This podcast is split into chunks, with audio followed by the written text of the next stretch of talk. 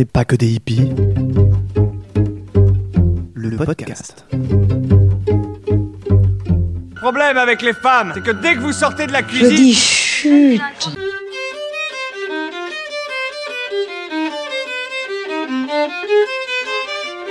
regarde-moi ça. Espèce de hippie de merde. À la sorora. Never ever accept because you are a woman as a reason for doing or not doing anything. Bonjour à toutes et à tous et bienvenue dans le podcast dont n'est pas que des hippies. Je suis Julie Lano, naturopathe, thérapeute en psychogestionnel et cuisinière holistique. Ce podcast explore les quatre piliers de la naturopathie.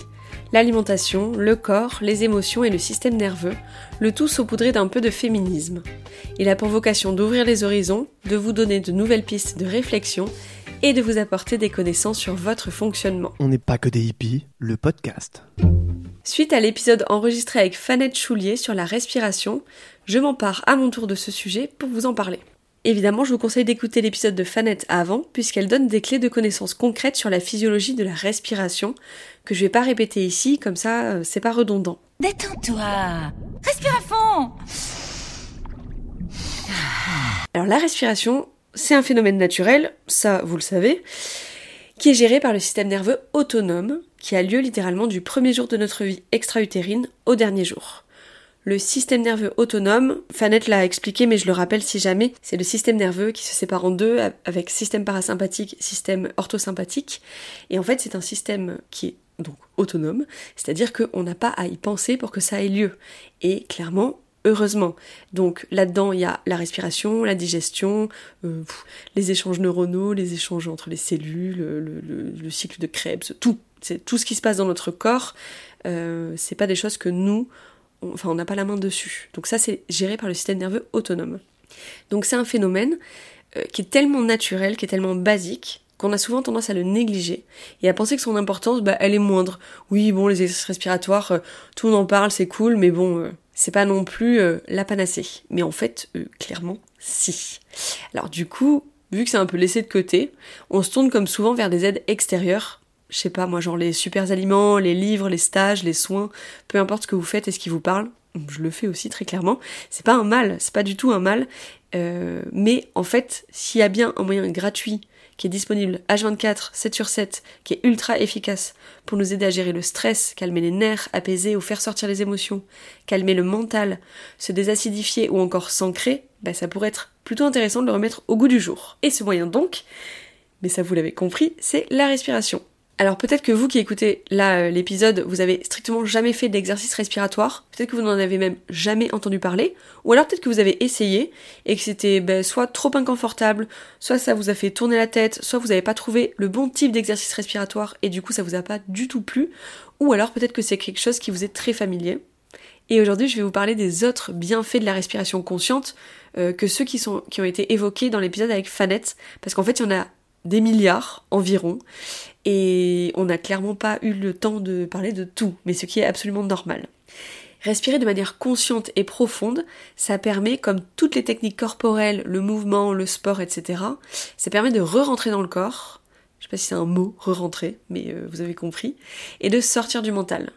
Quand c'est la panique, que le stress monte, qu'on a une angoisse, bref, que ça prend dans le corps, mais surtout que ça mouline au niveau du mental, que ça coince là-haut, une des solutions, c'est pas la seule évidemment, pour s'aider, c'est de respirer.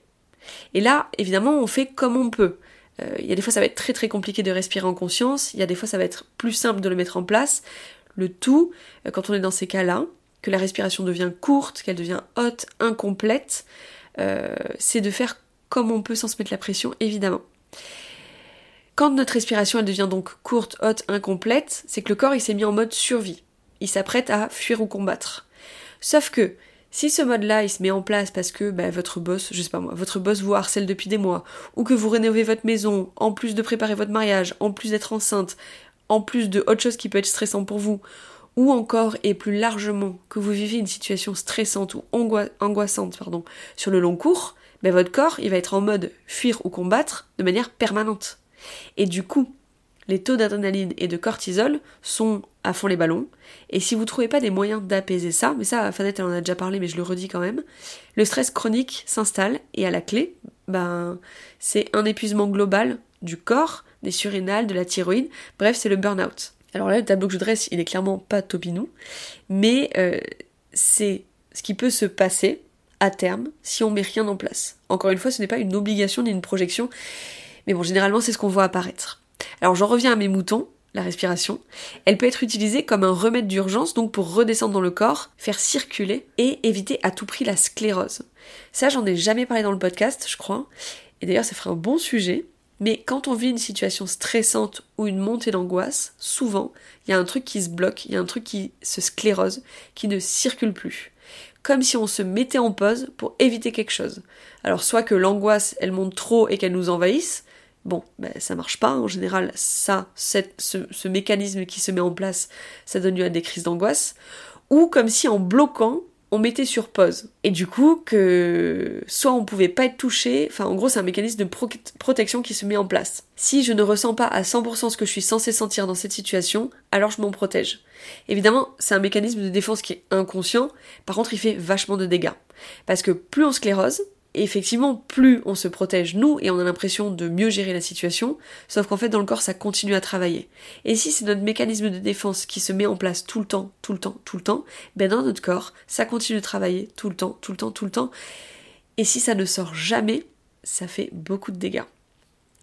Alors, l'idée c'est à son échelle, petit à petit, comme on peut, et sans se mettre la pression, évidemment, parce qu'il ne manquerait plus que ça, quand il y a un stress qui monte ou une angoisse, euh, qu'on entre dans le bureau euh, de notre chef et que tout se crispe quand on voit sa to-do list de la journée et qu'on a déjà envie de pleurer alors qu'il est 7h du mat, ben on respire. Il y a un dicton de Saint François de Sales, ne me demandez pas qui c'est, je ne sais pas, qui dit une demi-heure de méditation est essentielle, sauf quand on est très occupé. Alors là, une heure est, nécessaire. Donc là, je parle pas de méditation, même si les deux peuvent aller ensemble, mais c'est un peu pareil pour la respiration.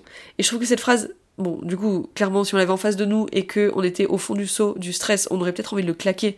Parce que ben non, clairement, si on n'a pas une demi-heure, on n'a pas une heure.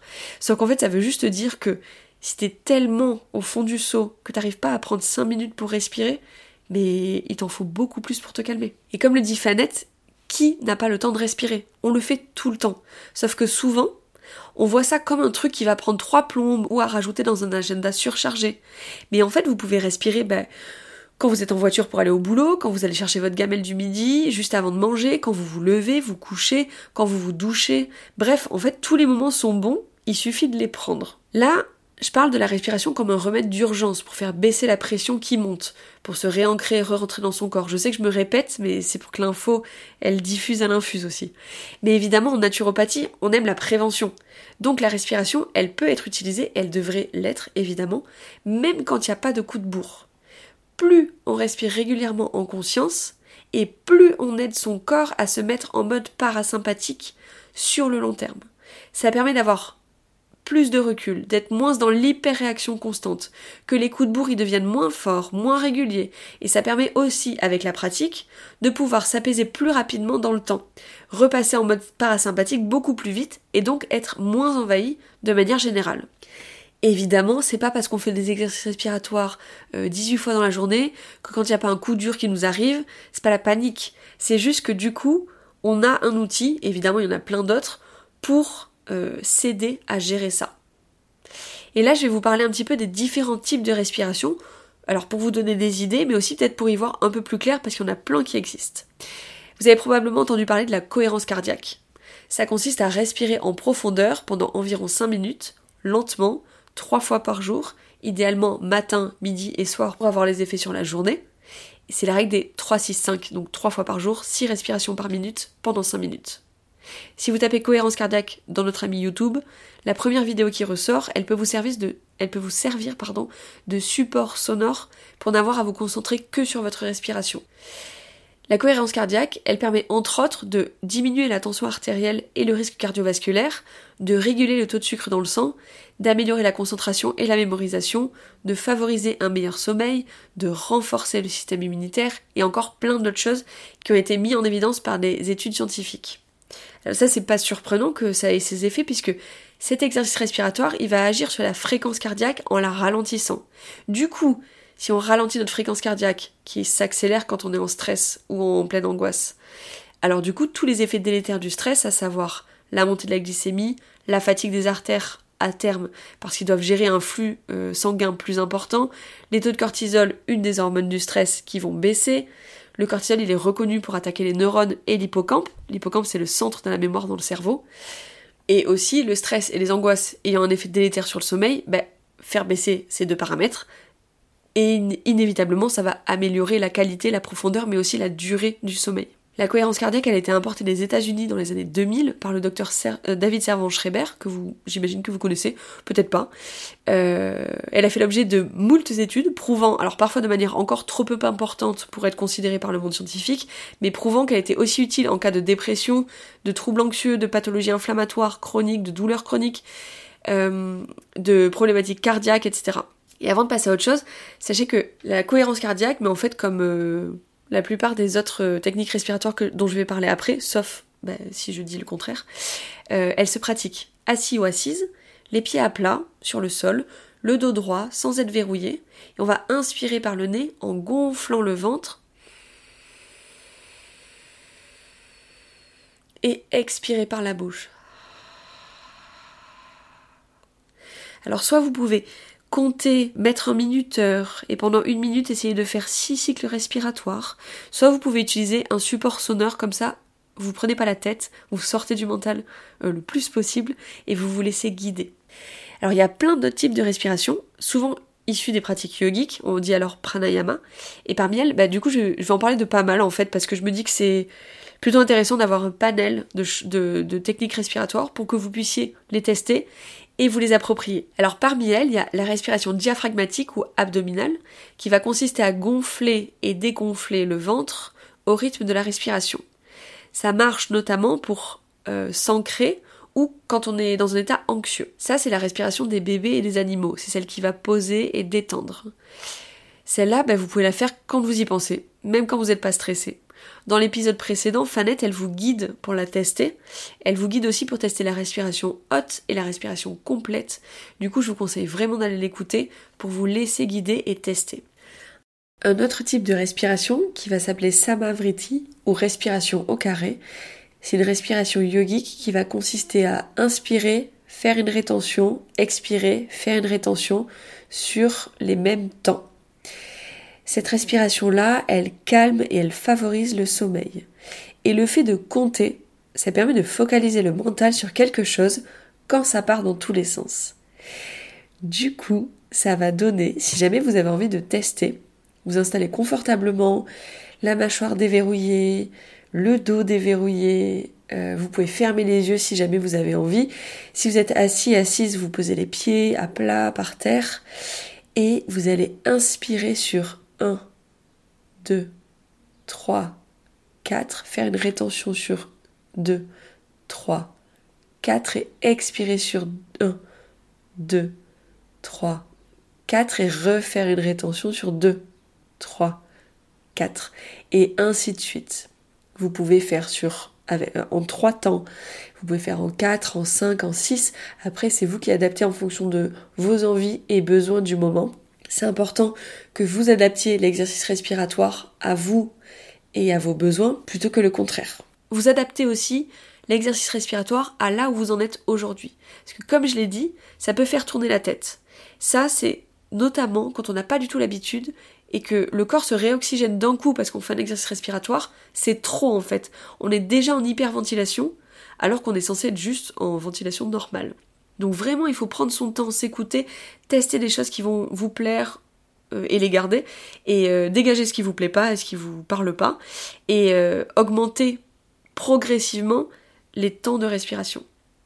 Ensuite, il y a la respiration Ujjayi, qui est la respiration yogique par excellence. C'est une des respirations que j'adore. C'est celle qu'on pratique pendant qu'on fait des postures. Cette respiration-là, elle permet de s'ancrer et d'accompagner le mouvement. On peut l'utiliser bah, quand on fait des étirements, du yoga évidemment, mais aussi si elle vous fait particulièrement du bien quand vous en ressentez le besoin. Donc pour la pratiquer, c'est comme si vous inspiriez et expiriez en essayant de faire de la buée sur une vitre.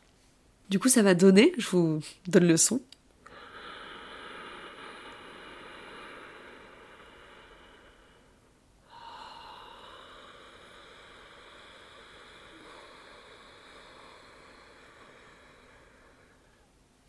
Évidemment, je gonfle et je dégonfle mon ventre en faisant ça. Et vous pouvez, si vous avez envie de tester, bon, vous pouvez, il y a plein de vidéos sur YouTube évidemment, et il y en a plein qui sont super bien faites. Euh, sinon, vous pouvez vous mettre devant une glace ou une vitre et essayer de faire de la buée en essayant de respirer comme ça.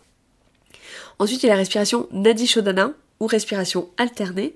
Alors là, on va commencer par boucher la narine droite et inspirer par la gauche. Faire une rétention sur deux temps par exemple. Puis boucher la narine gauche et expirer par la droite.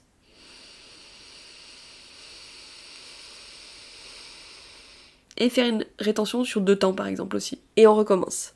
Cette respiration-là, elle permet de rééquilibrer les deux hémisphères du cerveau, elle est énergisante, elle permet de se concentrer, de calmer l'anxiété et le stress.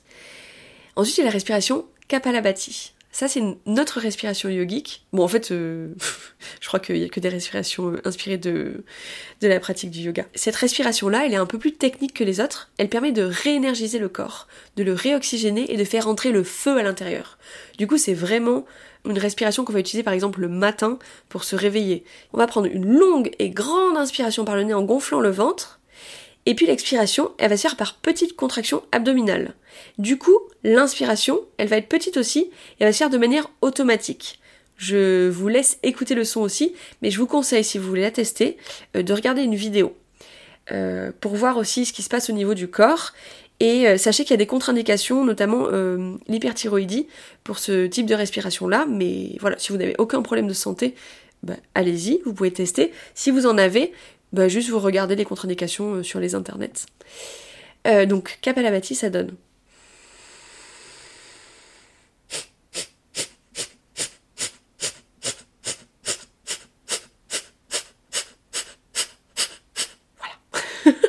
je ne sais absolument pas ce que ça peut donner juste avec le son. J'ai peut-être l'air très con en fait. Mais euh, voilà. Bon, regardez une vidéo peut-être si vous ne comprenez pas le mécanisme. Euh, ensuite, on a Brahmari ou la respiration de l'abeille. Celle-là, elle est relaxante, elle va aider à calmer le mental, à se concentrer. Pour la pratiquer, on s'assoit confortablement, par exemple en posture de méditation, si c'est possible, sinon comme vous êtes bien. Et pour commencer, bah, en fait, il faut prendre une grande inspiration, gonfler le ventre. Alors, après c'est un peu technique, on ferme les oreilles avec les pouces, on place les majeurs et les annulaires, j'espère que vous connaissez bien les noms de vos doigts, euh, dans le coin interne des yeux pour fermer les yeux. On place les index au-dessus des sourcils et les annulaires, bah du coup ils sont euh, sur les joues. En gros, on va fermer tous les orifices, sauf le nez. Euh, donc il faut vraiment bien boucher les oreilles. Et vous allez, en gardant la bouche fermée, il n'y a pas de tension, les muscles du visage doivent être relâchés, les dents ne doivent pas se toucher. Donc vous inspirez en gardant la bouche fermée, et puis en expirant, vous allez faire un son qui va ressembler au, bourdonnement d'une abeille ou d'un bourdon. Ce son, il doit être continu et le plus régulier possible. Vous allez focaliser votre esprit dessus et vous continuez le plus longtemps possible jusqu'à ce que vous n'ayez plus d'air à expulser. Et ça, vous pouvez le faire plusieurs minutes d'affilée selon vos envies et vos dispos évidemment. Ensuite, il y a la respiration avec rétention.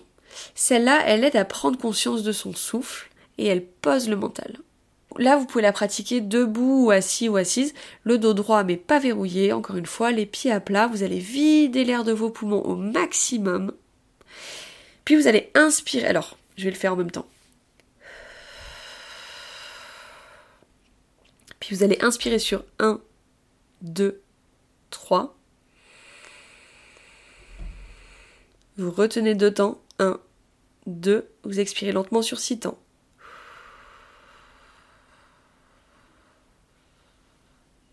Et vous retenez sur 2. Et vous recommencez sur plusieurs cycles. C'est très difficile de le faire et de parler en même temps, je ne suis pas du tout habituée. Et vous pouvez faire euh, des pauses de respiration dites normales entre chaque cycle, si besoin évidemment. Pour terminer, je vous parler d'une dernière technique qui s'appelle le breathwork, avec un accent excessivement français, ou respiration holotropique. Cet exercice respiratoire, on l'utilise pour libérer les émotions qui sont enfouies ou bloquées, pour libérer les traumas qui ont un empreinte dans le corps. Alors c'est clairement mieux de le faire euh, guidé pour être accompagné s'il y a besoin, s'il y a un truc, un gros truc qui ressort. Ça peut faire monter des larmes, des cris, ça peut faire peur comme ça, mais en fait c'est c'est euh, un exercice respiratoire qui est hyper libérateur. Le breathwork, c'est une manière de respirer qui est intense et qui va permettre d'accéder à un état modifié de conscience en floutant bah, du coup la frontière entre conscient et inconscient et en permettant une libération parfois rapide des choses bloquées et un apaisement quasi immédiat. Elle a été mise au point par Stanislas Grof dans les années 70 quand l'utilisation du LSD à visée thérapeutique a été interdite. Et euh, Stanislas Grof, c'était une des personnes qui utilisait justement le LSD à visée thérapeutique. Du coup, il a mis au point cette respiration holotropique en mélangeant des techniques respiratoires des natifs et euh, ce qu'on appelle le, le, le rebirth. La respiration holotropique, ça consiste à supprimer les temps de pause entre l'inspiration et l'expiration et entre l'expiration et l'inspiration pour entrer dans une hyperventilation. Et donc cette respiration-là, elle est utilisée pour se libérer. Alors pas juste avant d'aller au boulot, clairement. Hein. C'est pas destiné à tout le monde non plus. Il y a des contre-indications. C'est pour ça que je conseille vraiment de le faire accompagner pour commencer. Mais en gros, au son, ça va donner.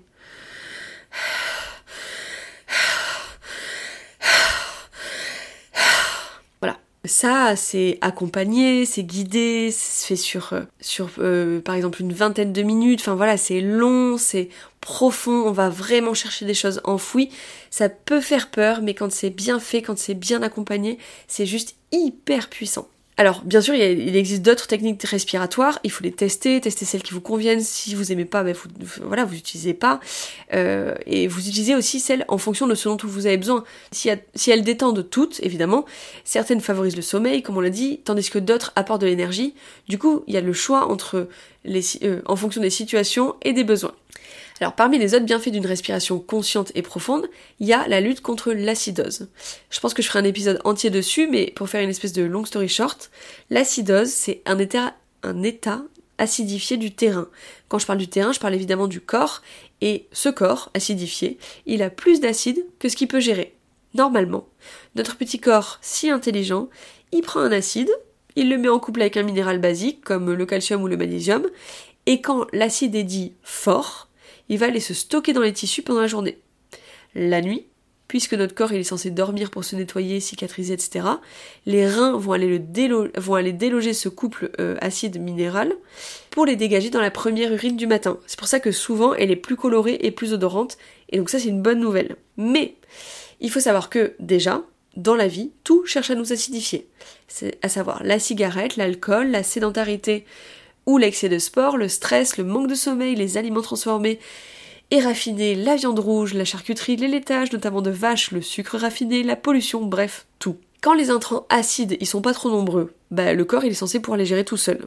Mais pour ça, il faut que la réserve minérale elle soit assez conséquente et que les émonctoires, donc les portes de sortie des déchets, et là c'est surtout les reins et les poumons, mais il y a aussi le foie, les intestins, quand il y en a trop, il y a la peau, l'utérus, mais bon, là je pars un peu trop loin. Il faut que nos émonctoires soient en assez bonne forme pour faire leur job. Si on laisse de côté les reins, qui gèrent les acides dits forts et qui sont limités en quantité, les poumons, eux, ils gèrent les acides dits faibles ou volatiles. Et eux, ils sont pas limités en quantité. Donc, quand on fait un exercice respiratoire comme Kapalabhati par exemple, qui va être particulièrement intense, on va aider nos poumons à dégager plus d'acide. Mais c'est aussi dans le cas d'un effort physique qui va nous faire respirer plus fort et plus amplement. Quand notre respiration elle est tout le temps courte, haute, bloquée, ben on dégage moins d'acide. Je n'ai pas parlé des conséquences de l'acidose, mais en gros c'est sur les terrains acidifiés que les maladies font leur nid et ça donne notamment toutes les pathologies inflammatoires, celles qui se terminent en it, donc tendinite, polyarthrite, otite, sinusite, mais aussi l'eczéma, le psoriasis, la candidose et plein d'autres pathologies. En parlant de maladies de peau, on sait qu'elles sont directement liées à un état nerveux plutôt mal géré, on va dire, pour le dire très poliment. Euh, mais les pathologies dans leur ensemble, elles sont aggravées par le stress, que ce soit l'inflammation ou les douleurs. Donc, même sans parler d'acidose, prendre soin de sa respiration, c'est aussi faire baisser le stress, donc calmer l'inflammation, calmer les douleurs chroniques et les manifestations de certaines pathologies. On est bien d'accord que ça fait pas tout, et que si vous souffrez de fibromyalgie, ben, ça va pas la guérir. Par contre, les conséquences elles peuvent être atténuées, en même temps que une des causes, le stress donc, va être traitée. Prendre soin de sa respiration, respirer en conscience, ça permet aussi une meilleure oxygénation, ce qui est tout à fait logique, j'en ai bien conscience. Une respiration incomplète, courte euh, et haute, elle apportera moins d'oxygène qu'une respiration longue, complète et profonde le corps, euh, il va se trouver, quand on respire mal, on va dire, quand on respire euh, pas assez, en hypoxémie permanente, devant alors choisir et privilégier les organes et les endroits du corps qui vont avoir le plus besoin d'oxygène et du coup qui va un peu négliger le reste. Peut avoir comme résultat un mauvais apport d'oxygène bah, dans les membres périphériques par exemple, comme les mains et les pieds, ou du coup des pieds et des mains froids tout le temps. Une digestion perturbée, même si les, juste pardon les pieds et les mains froides c'est pas que ça, mais c'est aussi ça. Une digestion perturbée, puisque une mauvaise vascularisation des intestins, ça peut créer des intolérances ou des allergies alimentaires à terme, ou les aggraver. Ça va perturber aussi notre système immunitaire, empêcher une bonne assimilation des nutriments. Ça va brouiller les messages qui passent par le nerf vague, donc qui vont du cerveau aux intestins, des intestins au cerveau. Évidemment, ça va baisser nos capacités respiratoires, donc ça peut empêcher certaines pratiques sportives par exemple. Ça peut aggraver des problématiques comme l'asthme et plein d'autres conséquences, qui évidemment sont encore une fois non obligatoires mais potentielles. Et je dis pas tout ça pour faire peur, au contraire, mais ça veut dire que si vous êtes dans un de ces cas de figure que j'ai cités ou même autre chose, mais en fait vous avez un outil accessible tout le temps, gratuit et ultra simple à mettre en place. Un outil pour vous aider en cas de coup de stress, d'émotions bloquées, d'anxiété, de mental qui s'agit trop, mais qui est aussi utile sur le long terme pour s'apaiser. Il peut être utilisé, comme je l'ai dit, mais je le répète un peu, je me répète un peu, il peut être utilisé sous la forme d'exercices respiratoires si vous avez besoin d'un cadre. Vous pouvez même utiliser des applis dédiées comme euh, Breath, Breath Ball, Prana Breath, bon, tout est à base de breath, qui veut dire respiration en anglais si jamais vous ne le saviez pas. Et vous pouvez aussi le faire comme ça, quand ça vous chante, euh, quand ça vous parle, quand vous en avez besoin, même sur un cycle de respiration. En fait, on s'en fout. Euh, je pense que le fait de se dire ouais mais j'ai pas le temps de me poser pour respirer, oui mais du coup j'ai raté un jour donc euh, maintenant c'est foutu, ou ouais je trouve pas 5 minutes dans ma journée pour respirer, ou alors la cohérence cardiaque, ben voilà il faut faire 3 fois 5 minutes par jour, j'arrive pas à les prendre donc ça sert à rien. En fait ça c'est juste s'automettre des bâtons dans les roues. Vous respirez toute la journée. Donc quand vous y pensez, faites même un cycle inspiration-expiration de manière profonde. Et si vous le faites plein de fois dans la journée, ben en fait ça compte. Et on s'en fout de, faire 10 minutes euh, le matin, 10 minutes le soir, 10 minutes euh, le midi. Euh, on s'en fout. Si vous mettez la pression sur le quand, comment, et que vous avez un idéal que vous n'arrivez pas à atteindre, Peut-être que c'est pas vous le problème, mais c'est que votre idéal à atteindre, c'est c'est lui qui est pas bon.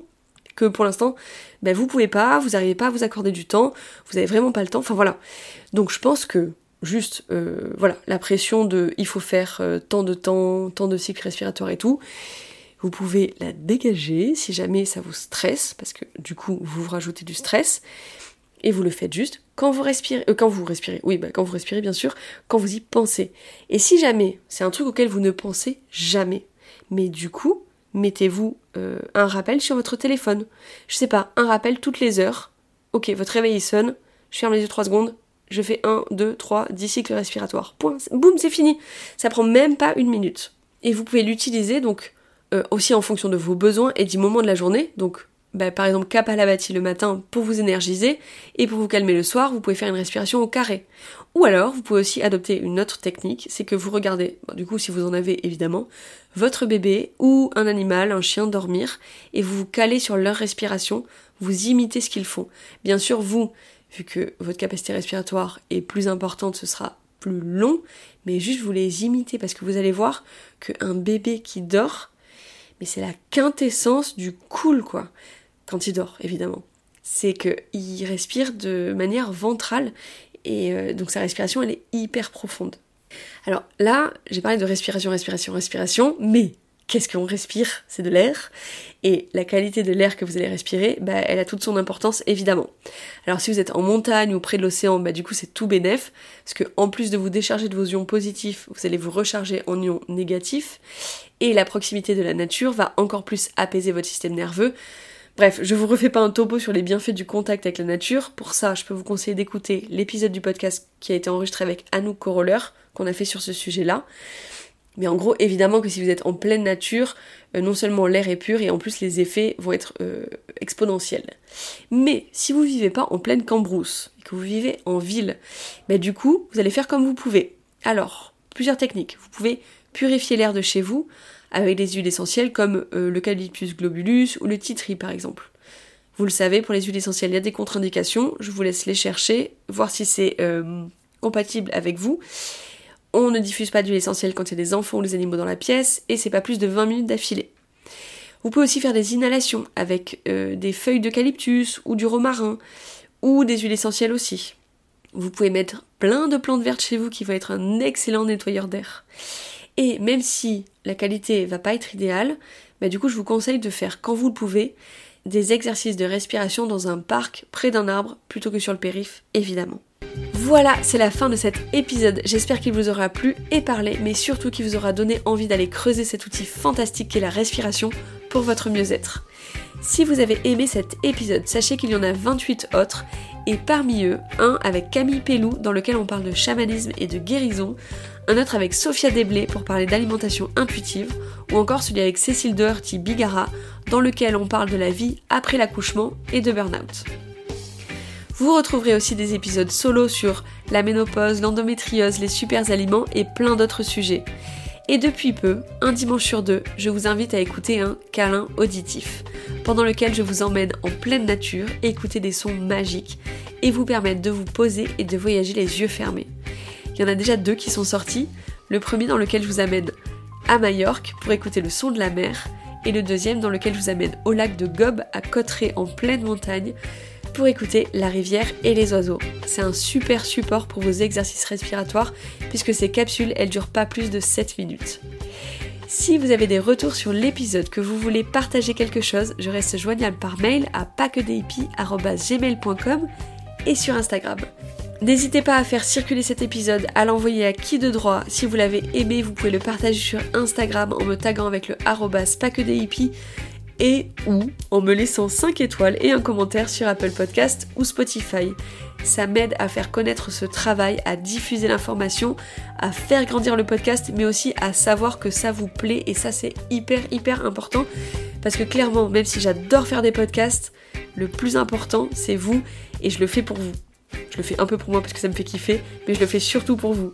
Donc ça, tous ces retours-là, en fait, ça permet de savoir que vous avez aimé, que ça vous a apporté quelque chose, et c'est vraiment, vraiment, vraiment précieux.